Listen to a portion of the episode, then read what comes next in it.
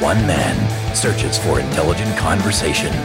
From Dedham, Massachusetts, the birthplace of modern democracy, this is You Don't Have to Yell with your host, Dan Sally. Welcome to season two, episode three of You Don't Have to Yell. It is the bad boy of nonpartisan political podcasting, the only boy of nonpartisan political podcasting. And thank you once again for making YDHTY the voice of the independent voter. Now, if you're new here and you dig what you hear, be sure to subscribe and share with one friend, just one. And if you're old here and you still haven't subscribed, do the exact same thing. Now, we are at the third in our four part series on tech censorship, and in the first two episodes, we focused on the flaws in both the prevailing liberal and conservative arguments on the matter. And for today's episode, we're going straight into a subject both sides often avoid that being what the law actually says. Hmm. So, to help, I asked Denise Howell, who I have deputized as YDHTY's official legal analyst. She is an expert on technology law and an all around great person, and she does a great job helping us sketch out the legal landscape. Now, in our conversation, we learn the origins of the much misunderstood Section 230, the details of the 100 plus pieces of tech regulation being proposed at the state level today, including one related to Disney, and how every one of them misses the things we really should be worried about in the tech industry. I will be back at the end, as always, with my final thoughts. The last time you and I spoke, I think you had work being done in your house, or your neighbor had work being done in the house, and you had a dog, and I had my kids in the house all screaming. My kids are away at sleepaway camp right now, so it is deathly quiet in the house. It's a little too quiet. However, like my neighbor's lawn guy has had a way of showing up every time I record, so he may play a cameo role. Is there anything on your side we should be aware of prior to jumping into the subject. Yeah, no, I think that the the lawn people have some sort of coconut telegraph that lets them know when everyone is trying to do a podcast and they go right there yeah. when that's happening. Oh yeah. So um yeah, I think we can we can both rely on that. I I have I have six different kinds of restru- construction happening uh, all behind me right now and fortunately I think they've all agreed to be quiet for the afternoon. So and the dog's in uh, my bedroom and my kid is studying. So I think that uh, I think we should be in good shape. I hope. That's great. All right, fingers crossed. If not, listener, you have been warned. So, reason I wanted to talk to you is because this month we're talking a lot about the subject of tech regulation and tech censorship. Um, there are, uh, I think, a lot of misconceptions about the laws regulating tech companies, and I'm hoping you, as the official legal expert on the subject, are going to be able to clear away the fog. So, the first thing I want to start off with, and probably the hottest topic, is on the way social media networks moderate content. And is there, eh, under US law, like what are they legally obligated to do in terms of content moderation? So that's a really good question. Um, they there are a few things that come into play. Mm-hmm. One is something uh, that's called Section 230 of the Communications Decency Act, which was was uh, a law that um, attempted to get itself on the books in 1996, but was struck down for being unconstitutional uh, but most of that law was was stricken because it was very restrictive. It was called the Communications Decency Act. It was an attempt to sort of clean up the wild west of the internet, uh, and and was found being a law enacted by Congress uh, to be something that was improperly impinging on freedom of speech under the First Amendment.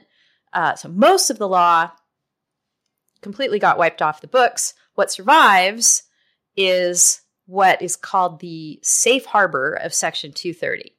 And it's a safe harbor because it gives some cover to internet service providers, uh, internet platforms. Um, there's a whole definition of who's covered by uh, the statute, but when we think of people who are social media platforms, they they definitely qualify for this protection. Um, and and the goal of it was they wanted to Congress wanted to make sure because again this was the Communications Decency Act. They wanted to make sure that these organizations, these companies, um, didn't have to take a completely hands off approach in order to protect themselves and their operations. Congress affirmatively wanted them to step in and say, okay, we want this to be a fairly palatable place for people to gather and um, exchange ideas. We don't want it to be, uh, you know, we want them to be encouraged to take steps to make things non toxic, to make them decent under the Communications Decency Act. So they en- enacted a provision that said uh, that someone like Twitter or Facebook, et cetera, they're they're not a speaker. Uh, they're not considered the publisher of the information on their platforms um, unless they entangle themselves uh, so much that they become a speaker. If they get, start getting editorial, then all their protection goes out the window. But if they're just providing a way for people to uh, exchange their own ideas and thoughts, pictures, cats, whatever else people put on the internet, um, then the platform itself is not going to be held accountable, with some exceptions. Um, so, um, as long as their users are not violating intellectual property, committing federal crimes, uh, actively fomenting terrorism, or engaged in sex trafficking, uh, the platforms are able to take a hands off approach. And you can imagine how much more difficult it would be to operate a social media platform if, for example, people were to be able to come after you in court every time you thought someone defamed you on something like Twitter. Um, so uh, that that's the structure. Um, other than that, it's pretty much the Wild West. And and you're doing this podcast at a really good time because what we've seen in the last couple of years, and I'm sure you've been talking about a lot on your show lately, is is people in Washington and people in state legislatures are not real thrilled with the fact that there's so much cover uh, for internet companies to be able to say, "Hey, we're not responsible. We can moderate how we like. Uh, these these are our platforms, and we are private businesses, and uh, we think it's important to create a certain environment for our users, and and we're going to make the calls on that. Uh, there are lots of people who have not been agreeing with those calls and the way they are made uh, necessarily in the last several years vocally. Um, so, what we're seeing as fallout of that is, for example, this year, at least 38 state legislatures have introduced over 100 big tech regulation bills in their 2021 sessions. Because we've had some things introduced in Washington that have sort of sat there and not get enact- not gotten themselves enacted.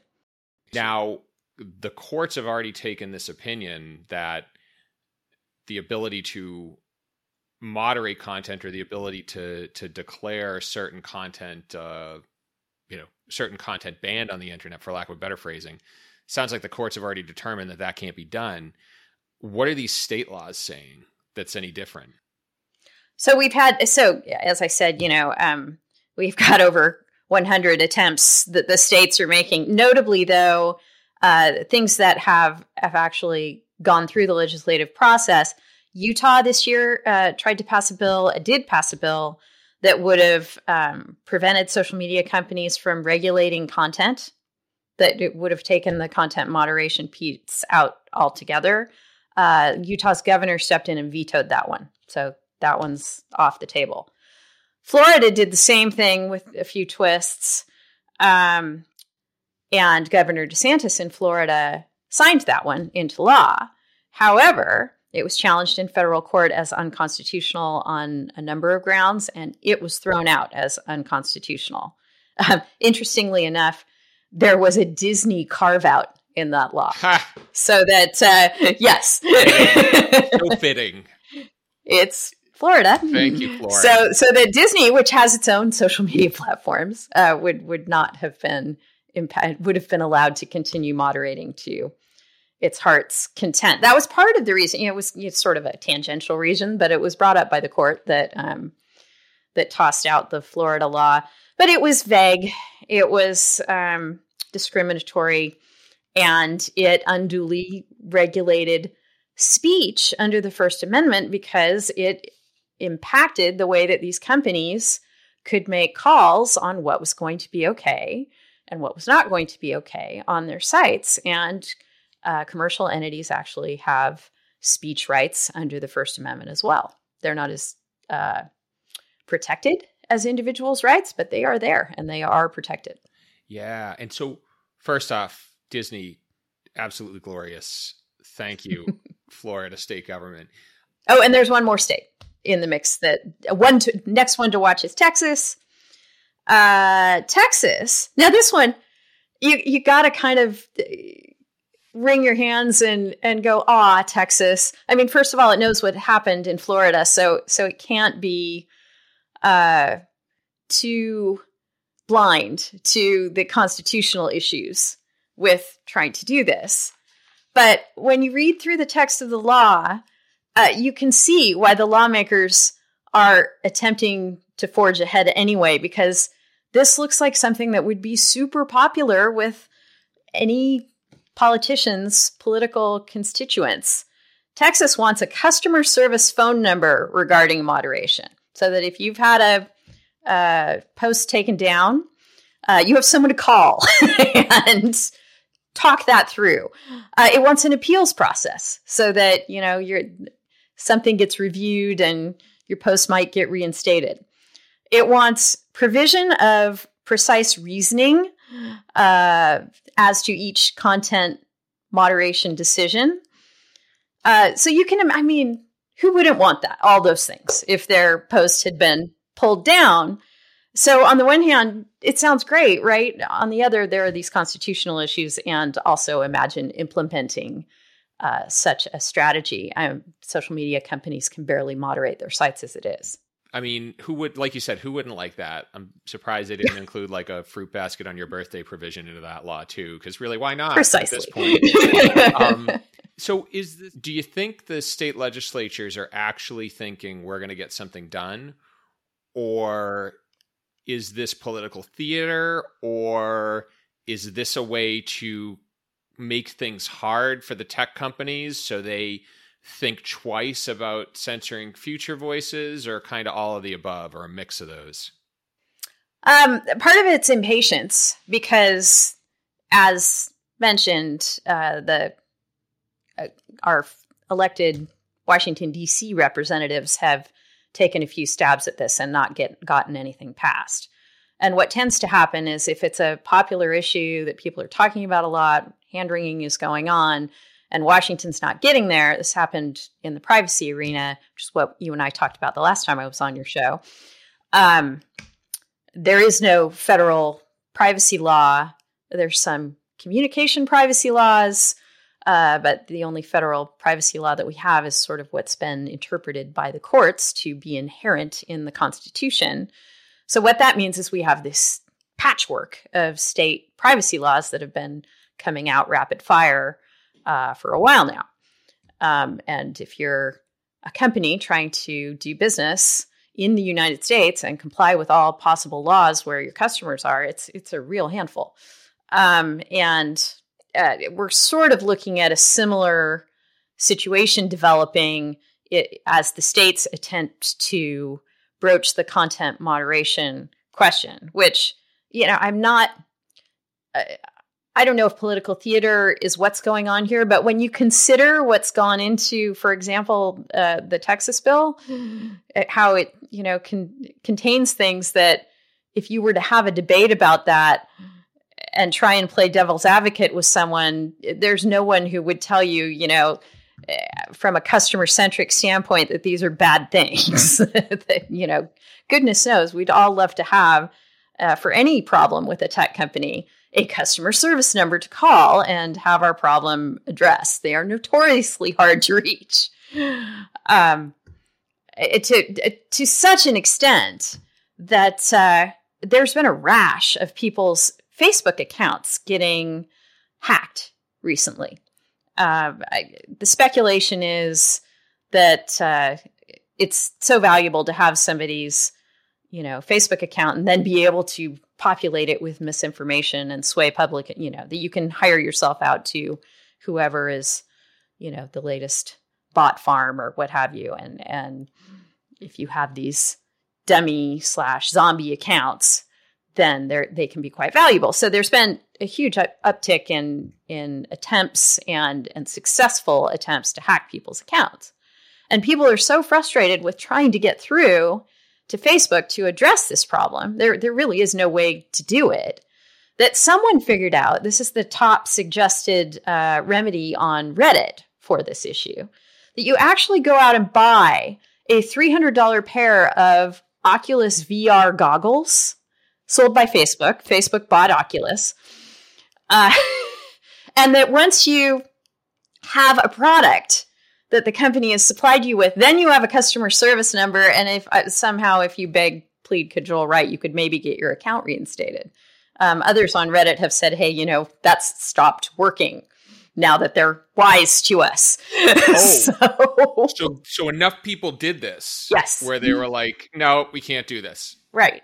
So, I mean, I, I, suppose one message to tech companies, if they want to avoid having scattershot regulation coming at them from both the federal and state level, is tend to your customers. you know, make people happier with their experience so that they don't feel they don't need their legislatures to add this and a birthday fruit basket into a piece of arguably probably unconstitutional legislation just to get your vote. Yeah, I'd, I'd agree with that. And there are actually two things I was thinking. First off, if I was Jack Dorsey or Mark Zuckerberg and this law for the toll free customer complaint line passed, I'd open it up, but I'd staff it with one person. because there's right because there's yeah. i mean there's crappy customer service all over the place Let, like what's one more and what are you going to do like you can't ask for your money. I typically back. spend six and a half hours on the phone with Delta just to add a pet in cabin to my flights. So, really, yeah, that's what it takes these days. Yeah, you just leave your phone, you know, somewhere, but at least there's a line, like you're saying. Yeah, absolutely. At least there's somebody I can call. It's sort of like the mm-hmm. wailing wall, you know. I can sort of put my little message in there and then, you know, feel like I did my part. Right. Um, the second part of that, though, and I think something legitimate and something I hadn't thought about, is especially with Facebook, where I don't want to stereotype, but when you look at the the the age of the user base and you look at the fact, like my dad's on Facebook, my my uh, you know my my aunt's on Facebook, they're not people who grew up with the internet, and probably are the people statistically speaking who are the most prone to being hacked. So so I could see where there might be a, a need for something like that. But but again, for how long? Because I think you make a good point. Yeah, I feel like say, Facebook's only lifeline to uh, commercial viability these days is the fact that it bought Instagram, the fact that it bought WhatsApp and people use that, and uh, you know perhaps other things that that are less public and more sort of black ops secret projects they're working on related to AI and uh, predictive things based on your data, etc. Um, so, eh, you know, I'm sure that they know that your dad and my uncle and you know the their older user base on what we think of as Facebook is not going to carry them very far. There was a line I heard Steve Jobs say once, which was uh, he was asked at a conference uh, what was the biggest challenge you faced when you first started Apple Computer? And his response was, people couldn't type. But we knew eventually death would take care of that. That's a very Steve Jobs thing to say, yes. too, you know? And, and I feel like Facebook is, you know, the traditional Facebook that we think of, you know, the blue news feed, that's squarely in the crosshairs of, of death taking it out. Oh, without a doubt. I mean, yeah. my my son has a Facebook profile just to have one, and has blocked me on Instagram. And yeah, to your point, the younger generation is not on there. I right. I want to jump. I I definitely want to get back to antitrust, but I want to totally like wring the last drop out of this out of this discussion on free speech because you know the the the argument out there, the argument that, that social media companies make is, of course, they are a private business. They can decide what's set on the platform and what isn't. Are there any legal weaknesses in that argument? Nope, none. And I think people don't really understand that fully. Yeah, um, that's very decisive no, by the yeah, way. That's, there, there are zero legal weaknesses yeah. in that argument. And that's because it goes back to how the First Amendment works. Mm-hmm. And the fact that and and you know you and I were talking before that that perhaps people need to have a reminder of what exactly the First Amendment says mm-hmm. about speech, and and once you remember the actual language, then you understand better why you, people think about platforms mm-hmm. as having some sort of First Amendment relationship, but mm-hmm unless the government comes in like it did with the Communications Decency Act that we talked about mm-hmm. before, unless the government is taking some action that says, no, you can't do that, then the First Amendment just doesn't come into play. And here's what the First Amendment says Congress, i.e., the government, shall mm-hmm. make no law, dot, dot, dot, abridging the freedom of speech or of the press. So it, it's all about every bit of First Amendment jurisprudence goes back to whether or not there's a government actor involved. And if there isn't, no need to talk about the First Amendment. Do you know why we can't have nice things in America? Or better put, why we can't have open and civil debate in a democracy that requires it? It's because polarization is a feature, not a bug, in the American political system. We decide elections based on the person who can win the most votes not the one who can win the majority, meaning I'm better off appealing to a small group of hardened partisans by demonizing the other side and dividing than I am at finding consensus. And it's the reason we only have two parties in this country. It's the reason the majority of Americans choose not to affiliate with either of them. And it's the reason you listen to YDHTY. And we need to change this if we're going to continue to be a functioning democracy, and there are two ways you can help. First, if you like what you hear, and I think you do since you made it to this break, share this with one friend. Just one friend. This show grows by word of mouth, and we need more people like you in the conversation. Second, if you want to take action in your state, visit rankthevote.us. Ranked choice voting is by far the easiest and most practical way to bring America to a consensus driven system of elections, and Rank the Vote is dedicated to getting ranked choice voting implemented in each and every state in the Union. I hope you'll join me in the fight. Now, back to the episode. All right. So the government is not moderating content. Therefore, Twitter and Facebook and everybody else can do whatever they want. Um, Correct. Oh, but before we leave that, can oh, I can yeah, can please. we can I maybe just talk for a minute why about why people think that the First Amendment has any sort of relationship to a social media platform? I would love that. I would yeah. absolutely love that. that.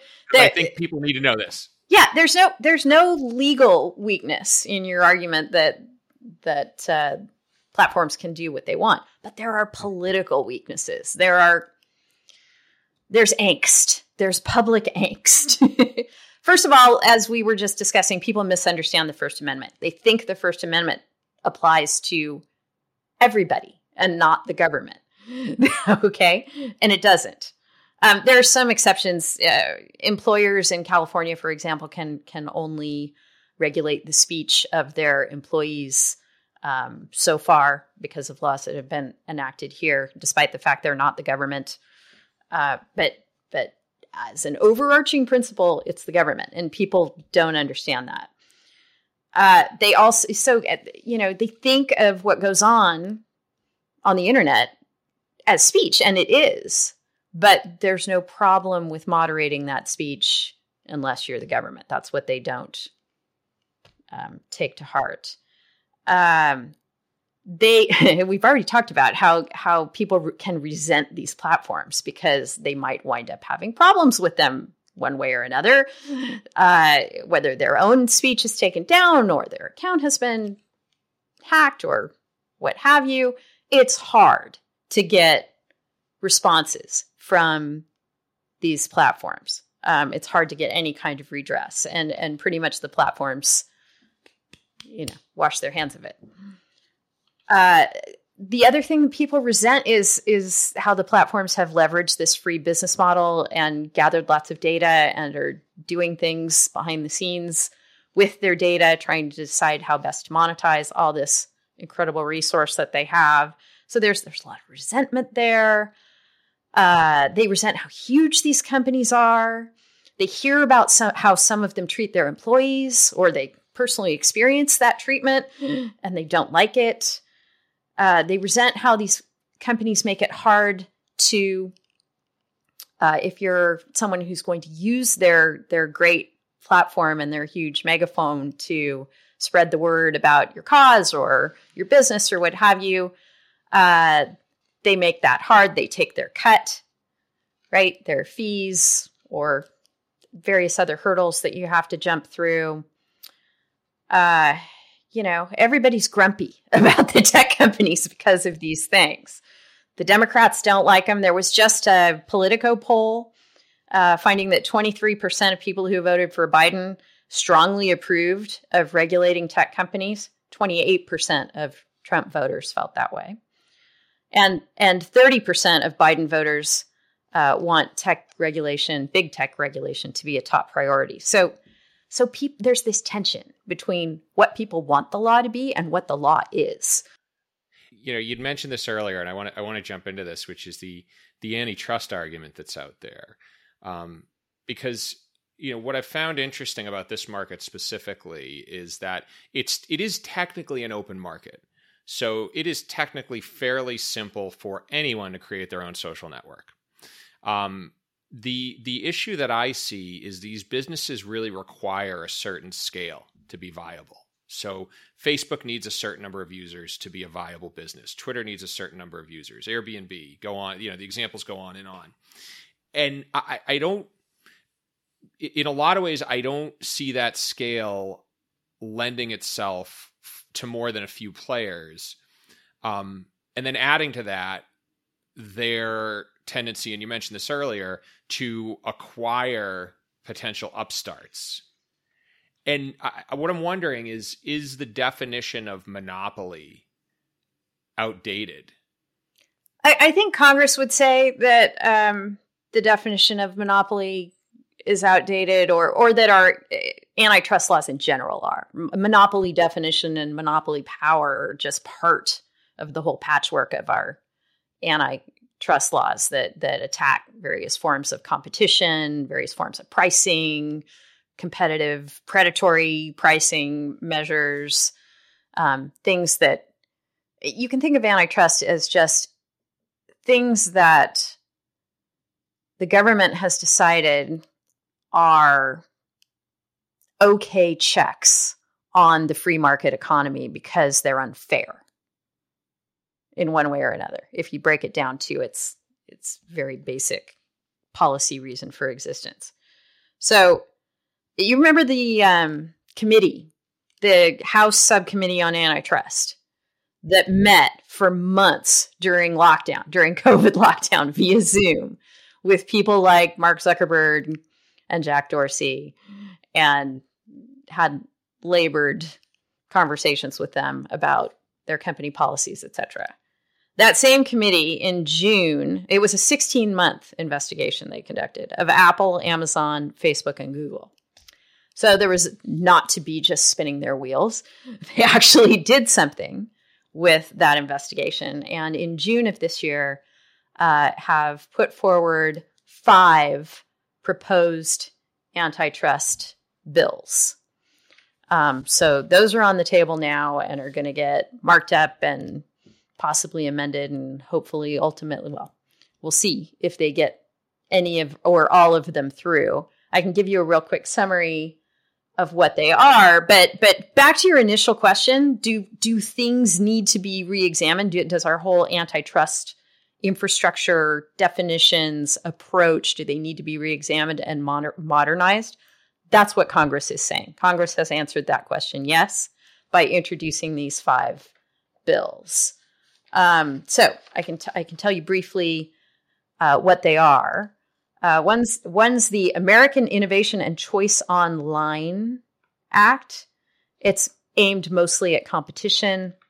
It involves fines if it's violated, the kinds of fines uh, that you see under your the EU's GDPR, where if you're found to have violated this, it's going to take a hunk of your revenue to um, penalize you.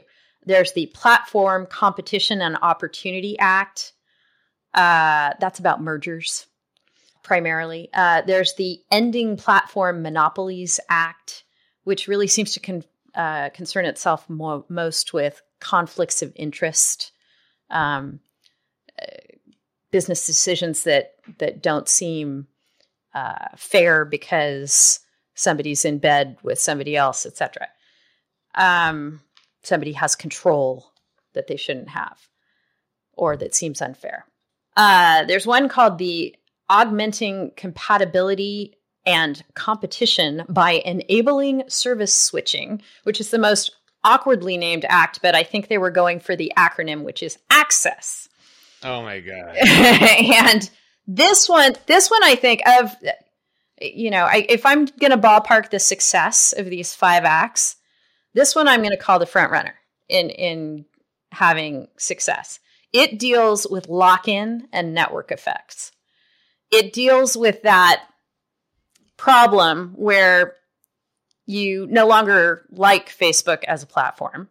You want to go somewhere else but all your friends and family are there and it's hard to move and you could go somewhere else but they're not going to follow you. Uh, the data between those two platforms aren't going to interoperate. And so you find yourself sort of stuck in this place that you no longer find desirable. Yeah I, I love the data portability issue though because the one thing i do think is and this is something that just kind of crystallized as you were talking is you know I've got baby pictures on Facebook that I don't think exist anywhere else. Like they might exist on some old phone I've since turned in, but they don't exist anywhere else. And if Facebook does something objectionable or something morally reprehensible that I can't stand for, I have a choice between basically lighting my fam- family album on fire or sticking with an organization that I'm really not a big fan of. And so I, I do, I, I'm super interested in that one. I'll, I'll, I'll tell you though, Facebook over the years has been under the microscope on this kind of issue um, a lot. And, and they have had to, in response to pressure uh, from the FTC and others, they have had to implement ways that it's not impossible to get, you know, you can take your stuff out of Facebook and save it locally for sure. But can you easily say, I'm going to start using this service? Hey, Facebook, all that data that you have, please import it over to this other service, and I'm going to use them now. That that's much harder. And and the crux of this Access Act is um, to establish sort of trusted third party intermediary data receptacles. You know, a whole new business model, right? That uh, you would use to sort of, it would be sort of the on and off switch for your data. Put it here, then put it over here, and and you would have a central trusted source where the, that would be, and it wouldn't be any one private commercial social media platform. That is super interesting. Mm-hmm. That is really interesting, and that kind of get that actually gets back to our original conversation, which is who owns your data. Right. Like, right? I've got, you know, I've got one last question for you. And this is this is kind of a little uh this is getting a little out there. This is a little theoretical. Um, but you know, one of the things that I notice now more than ever is that government's ability to move at the speed of technology is is is lagging. You know, Mhm. our government and, and that gap keeps increasing with the pace of innovation. Do do do we have the the legal mechanisms in place to really effectively regulate technology? Because I almost feel like we're going to get to the point where by the time you're ready to regulate something, by the time a law is passed, whatever you're regulating is obsolete, and now you've got something new that you have to look out for. Right. So one thing we've seen in the past few administrations, um, quite a bit, is the use of the executive order, which is much faster than um, legislation getting passed, getting approved, and vetted, and finally passed. And uh, in early July, Joe Biden actually signed an executive order aimed at reducing big tech mergers and increasing competition. So it even if these five antitrust bills take their usual sort of slow and torturous course, this executive order has already been enacted. Um, it beefs up the FTC and the Justice Department's authority to unwind past bad mergers, which I actually think is kind of funny because the, they specifically, uh, in the executive order and the White House press release around it, talk about oh, there have been mergers that have happened in prior administrations that maybe uh, our Justice Department or FTC would take issue with now, and and maybe that should be reexamined. And so the two biggest we've already talked about WhatsApp and uh, Instagram acquired by Facebook. Those happened Instagram in 2012 and WhatsApp in 2014, both under the final Obama four years. So Biden was right in there when I know, I know. when those mergers happened. But that's okay. We can, you know, there's no no reason not to give the FTC and the Justice Department room to look at those and others. Uh, there's heavy, heavy attention in the executive order on, and you were just hitting on this, on free services that accumulate and leverage user data. It goes after ISPs for hidden speed caps and fees, you know, when they throttle you because you've hit a certain cap. Um, it directs the FCC to restore net neutrality, which is a ping pong that we've seen uh, go back and forth, back and forth for, gosh, I don't even want to know how long now. What else does it do? It directs the FTC to create new rules meant to con- uh, protect consumer privacy and regulate the accumulation of extraordinary amounts of sensitive personal information, which is, I, I, kind of look at that kind of language like the Texas customer service language, right? I mean, what consumer doesn't want the accumulation of extraordinary amounts of sensitive personal information regulated and paid attention to? It's kind of loaded language, but. Yeah, I mean, it, it seems like this, and this is something we talked about in, in an earlier episode on the subject, but it it does seem as if you know certainly the answer is legislation or is the pro- is the legislative process fast enough is is a clear no but it sounds like the government has enough capacity to give these companies a hard time that their incentives are either a to self-regulate or b to come to the table and really craft or help craft regulation that's going to work for their business and is going to address the mobs wielding torches and pitchforks and screaming their names. Yeah, you've hit the nail right on the head. I mean, people have been warning technology companies for literally years, if not decades, mm-hmm. that they need to address these issues or they will find themselves having to battle legislation and regulation that they never wanted to see. I hope you enjoyed this episode, and if you did, remember, share it with just one person you think would dig it, and be sure to subscribe if you have not already. Now, if you'd like to dig more into Denise's stuff, you can find her at denisehowell.info. And she also recommended a whole bunch of resources on the subject of tech regulation and Section 230 you can find in the show notes on ydhty.com under the episodes link.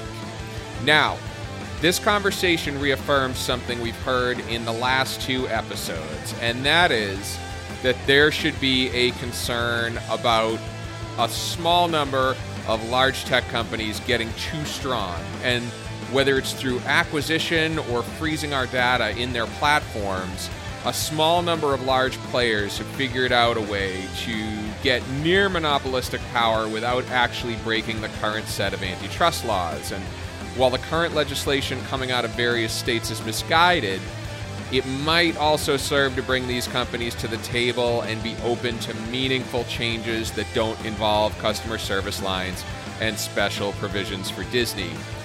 We shall see. As always, music, courtesy of Norway's finest Quellertac. YDHTY's editorial advisor is the admirable Admiral Adam Yaffe. YDHTY is produced in loving memory of the big Gino, Jason Putney. Until the next, this is Dan Sally. Bye bye.